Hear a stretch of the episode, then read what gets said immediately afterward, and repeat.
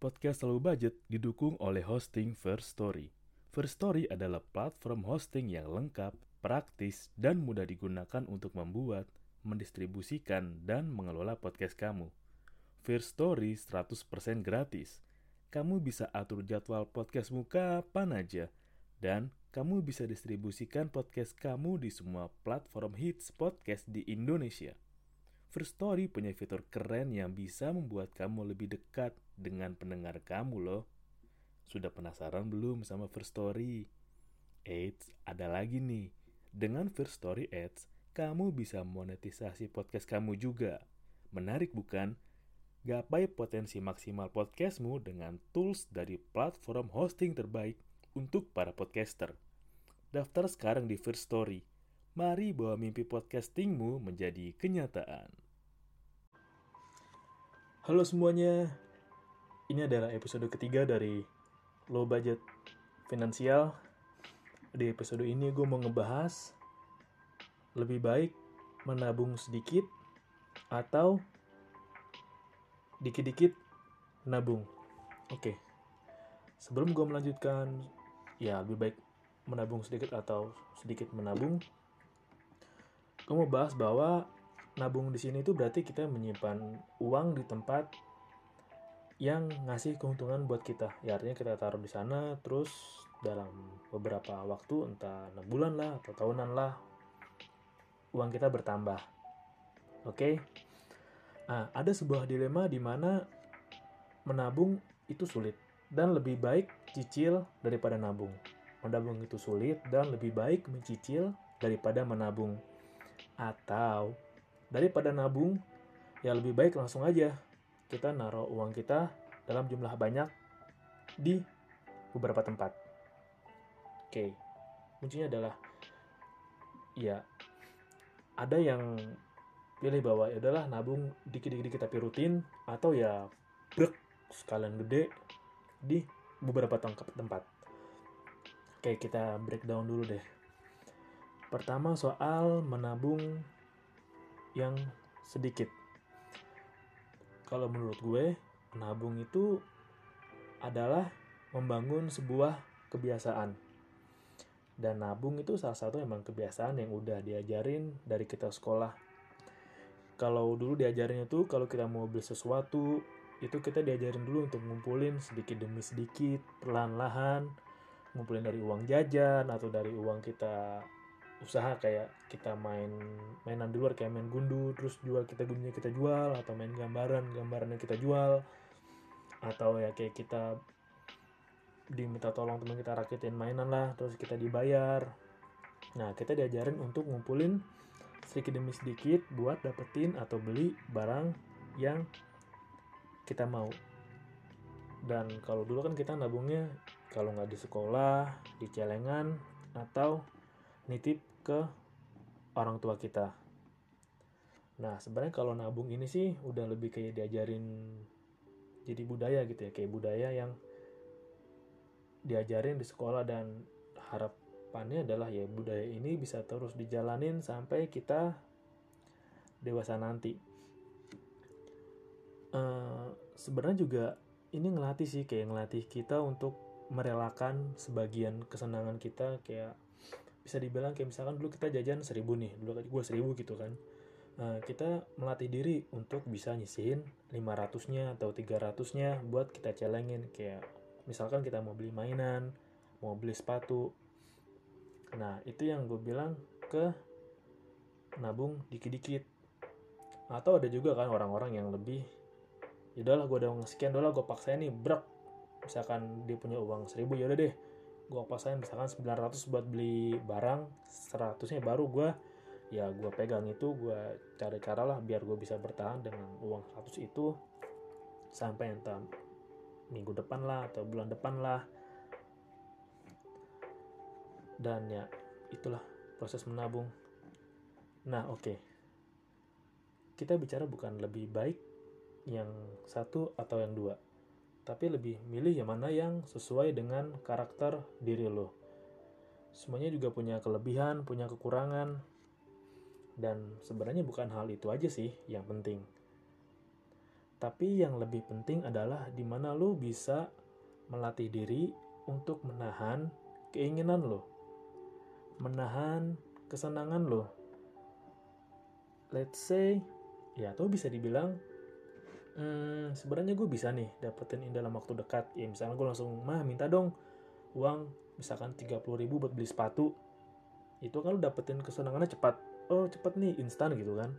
Tapi ketika lo menabung, ya lo nikmatin dulu prosesnya kayak tadinya lo teman-teman lo jajan teh gelas di warung gitu kan uh, bilangnya 300 atau 500 lah lu sisin 500 dulu gitu kan yang bisa lu beli telur gulung 2000 akhirnya lu beli 1000 karena 1000 nya mesti lo tabung.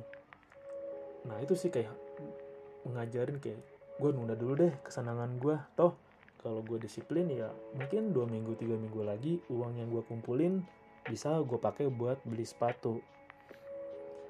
Nah menurut gue ini nabung itu cara yang bagus lah cara yang manfaat karena itu juga ngajarin kita untuk menghargai diri kita sendiri karena kita udah bisa mulai memilah prioritas kita baik secara nilai maupun secara kebutuhan. Kita bisa bedain mana yang bisa dibilang kebutuhan primer atau juga kebutuhan yang bisa nanti-nanti aja deh. Toh yang penting disiapin dulu aja. Karena kan yang belum perlu sekarang. Dan ini juga ngelatih bagaimana lo mengendalikan rasa keinginan lu sih. Pasti ketika lu ingin sesuatu itu rasanya menggebu-gebu kayak sebisa mungkin gue pingin banget deh apa yang gue pingin itu bisa ada di depan gue saat itu juga. Gue juga pernah sih ngerasain kayak gitu dan sering. Mungkin kayak kebiasaan gue dulu ya. Kayak kebiasaan gue yang gue lihat mainan murah langsung gue beli aja gitu. Setelah gue punya di depan gue dan oh ya udah biasa aja karena kalau mainan kalau buat gue kan ya mainan udah bisa lo pegang lo lihat lo cium-cium lah aroma mainannya itulah. Terus lo pajang ya udah gitu kan. Artinya memang nilai barang itu lebih tinggi ketika kita belum punya turun ketika kita sudah memilikinya dan naik lagi ketika kita sudah nggak punya. Tapi itu kembali lagi kalau memang itu barang-barang beneran lo pingin banget pasti ketika lo punya lo jaga banget itu barang dan kita kembali ke milih yang sedikit-sedikit nabung atau nabung sekali banyak. Kalau lo memang lebih suka yang mau jor-joran depan kayak misal oh yaudah nggak apa-apa deh gue menderita sekarang. Kayak misalkan lu misal lu udah punya penghasilan gitu kan lu dapat dari gaji atau dari usaha lu sejuta seminggu atau sejuta sebulan deh yaudah nggak apa-apa deh gua cut duluan depan 500 ribu buat nabung. Misalkan gua mau beli motor 500 ribu start nah 500 ribu. Lu bertahan dengan sisa lu yang ada. Lu struggle lah lu irit-irit makannya lah lu tahan-tahan dulu ingin beli apalah karena lu tahu kalau misalkan harga motor tuh 3 juta lu cukup nyiksa diri lu 6 bulan di bulan ke-6 lu bisa dapetin itu motor gitu. Atau lu bisa beli barang itu 6 bulan ke depan lu udah tahu targetnya. Itu kalau lu terbiasa dengan cara kayak gitulah kayak gitu. Atau ada juga cara orang yang oke okay deh misalkan gue gajian bulan ini sejuta. Ya udah nggak apa-apa deh gue tiap hari dari anggaran gue misalkan gue anggarin sejuta itu berarti kira-kira 20 ribu kali ya. 20 ribu sehari. Ya udah deh 20 ribu sehari. Tiap hari gue ambil 5 ribu gue masukin ke celengan. Rutin terus. Rutin terus gitu. Lo melatih konsistensi diri lo ya untuk mau nyisihin 5000 dari anggaran lo setiap hari sebesar 20000 agar sebulan itu lo bisa kumpul dapat 600 ribu lah ya kalau rutin dalam satu minggu. Dan 5 bulan ke depan lo bisa beli motor. Tujuannya sama caranya yang beda. Lebih baik mana itu adalah bagaimana cara lu ngatur keuangan lu dan lu perlu cari tahu dulu bagaimana siklus atau aliran uang yang masuk. Kayak misalkan lu sebagai karyawan lu digaji bulanan. Oke, bulanan ya. Artinya lu harus punya pos-pos sendiri kan kayak untuk operasional berapa, untuk ini berapa. Operasional itu berarti yang rutin dan penting banget bahwa lu nyiapin untuk uang tak terduga dan ini bener sih gue baru pelajarin bahwa penting banget punya uang tak terduga uang yang bisa sebagai pelindungan diri lo gitu di luar untuk memenuhi kebutuhan lo ya. Dan ketika lo udah punya pos-pos sendiri lo tahu uang itu mau ke mana dan lo harus latih diri lo buat konsisten. Mau kondo aja udah mau kondo. Lo jalanin aja ya lo ngulik aja deh. Kayak misal lo mau papras di awal ya udah ketika gaji misalkan 3 juta paksain deh 800 ribu nabung bulat tek kunci. Buat nanti deh misalnya mau beli laptop 6 bulan 7 bulan ke depan. Nah misalkan sisin 200 ribunya buat dana darurat. Kayak gitu bisa kan? Atau kalau memang lu lebih senang ya udahlah gue suka nabung dikit-dikit aja deh. Kayak misalkan gue nabung di reksadana lah. Gitu kan atau gue taruh uang gue di kripto lah. Misalkan tiap hari gue deh top up deh. Misalkan tiap hari gue anggarin misalkan 15 ribu ya udahlah gue top up apa 15 ribu 15 ribu gitu.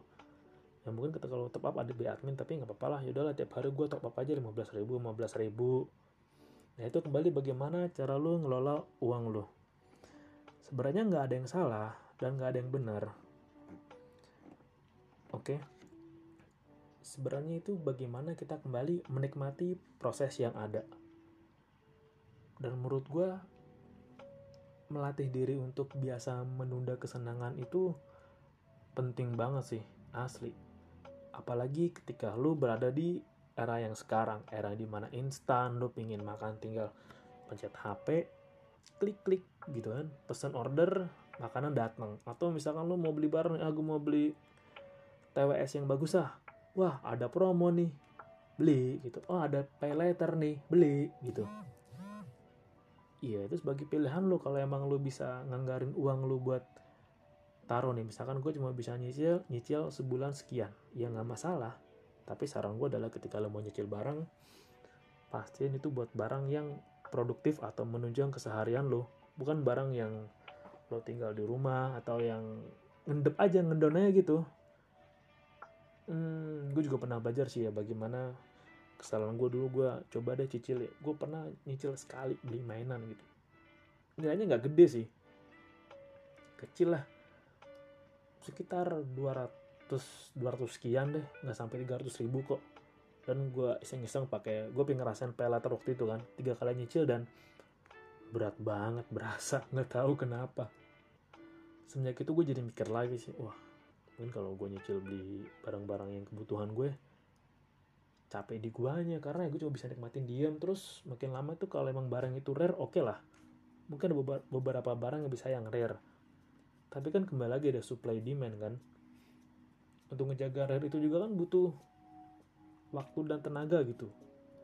Ya lebih baik gue coba nyicil barang yang bisa mendukung produktivitas gue. Dan emang idealnya itu ketika lo mau nyicil pastiin gak 30 kurang dari 30% dari pemasukan lo atau income lo. Kalau bisa sih lebih rendah dari itu ya. Kalau bisa jangan 30% kayak 30% bagi gue juga gede sih. Ketika lo masih muda ya sekitar ini menurut gue ya 5% 10% sih udah oke okay sih. Karena kalau lo muda pasti banyak keinginan kan lo pengen makan enak lo pengen punya teman buat sosialisasi dan lo pengen merawat diri lo pengen punya barang-barang yang nyaman buat lo lah. Lo pengen merawat diri lah lo pengen beli minyak wangi yang bagus atau punya skincare yang bagus. Gak masalah sih. Karena itu kan tujuannya untuk ngerawat diri lo lebih bagus lagi juga ketika lo ya udahlah gue pengen edukasi diri gue juga nih. Kalau menurut gue nabung buat edukasi itu keren ya. Penting gitu ya manfaat aja. Atau investasi dari leher ke atas itu nggak pernah rugi sih. Dan balik lagi ketika ditanya lebih baik mana? Ya lu nabungnya dikit-dikit kayak perharian lah mingguan lah atau tiba-tiba langsung nabung di depan itu kembali ke pilihan lo dan saran gue adalah ketika lo menerima bayaran pastiin lo bayar diri lo sendiri pertama. Nilainya berapa itu terserah lo sendiri ini beda-beda ya. Ini bayar untuk diri lo kayak ini terima kasih gue nih. Gue udah capek susah payah udah struggle bangun pagi pulang malam. Ini bareng diri gue sendiri. Bebas caranya ya lo bisa dengan investasi di hal yang lo mau. Lo bisa self reward dengan edukasi misalnya atau self reward ya lo boleh beli barang tapi diukur lagi sih. Jangan terlalu berlebihan.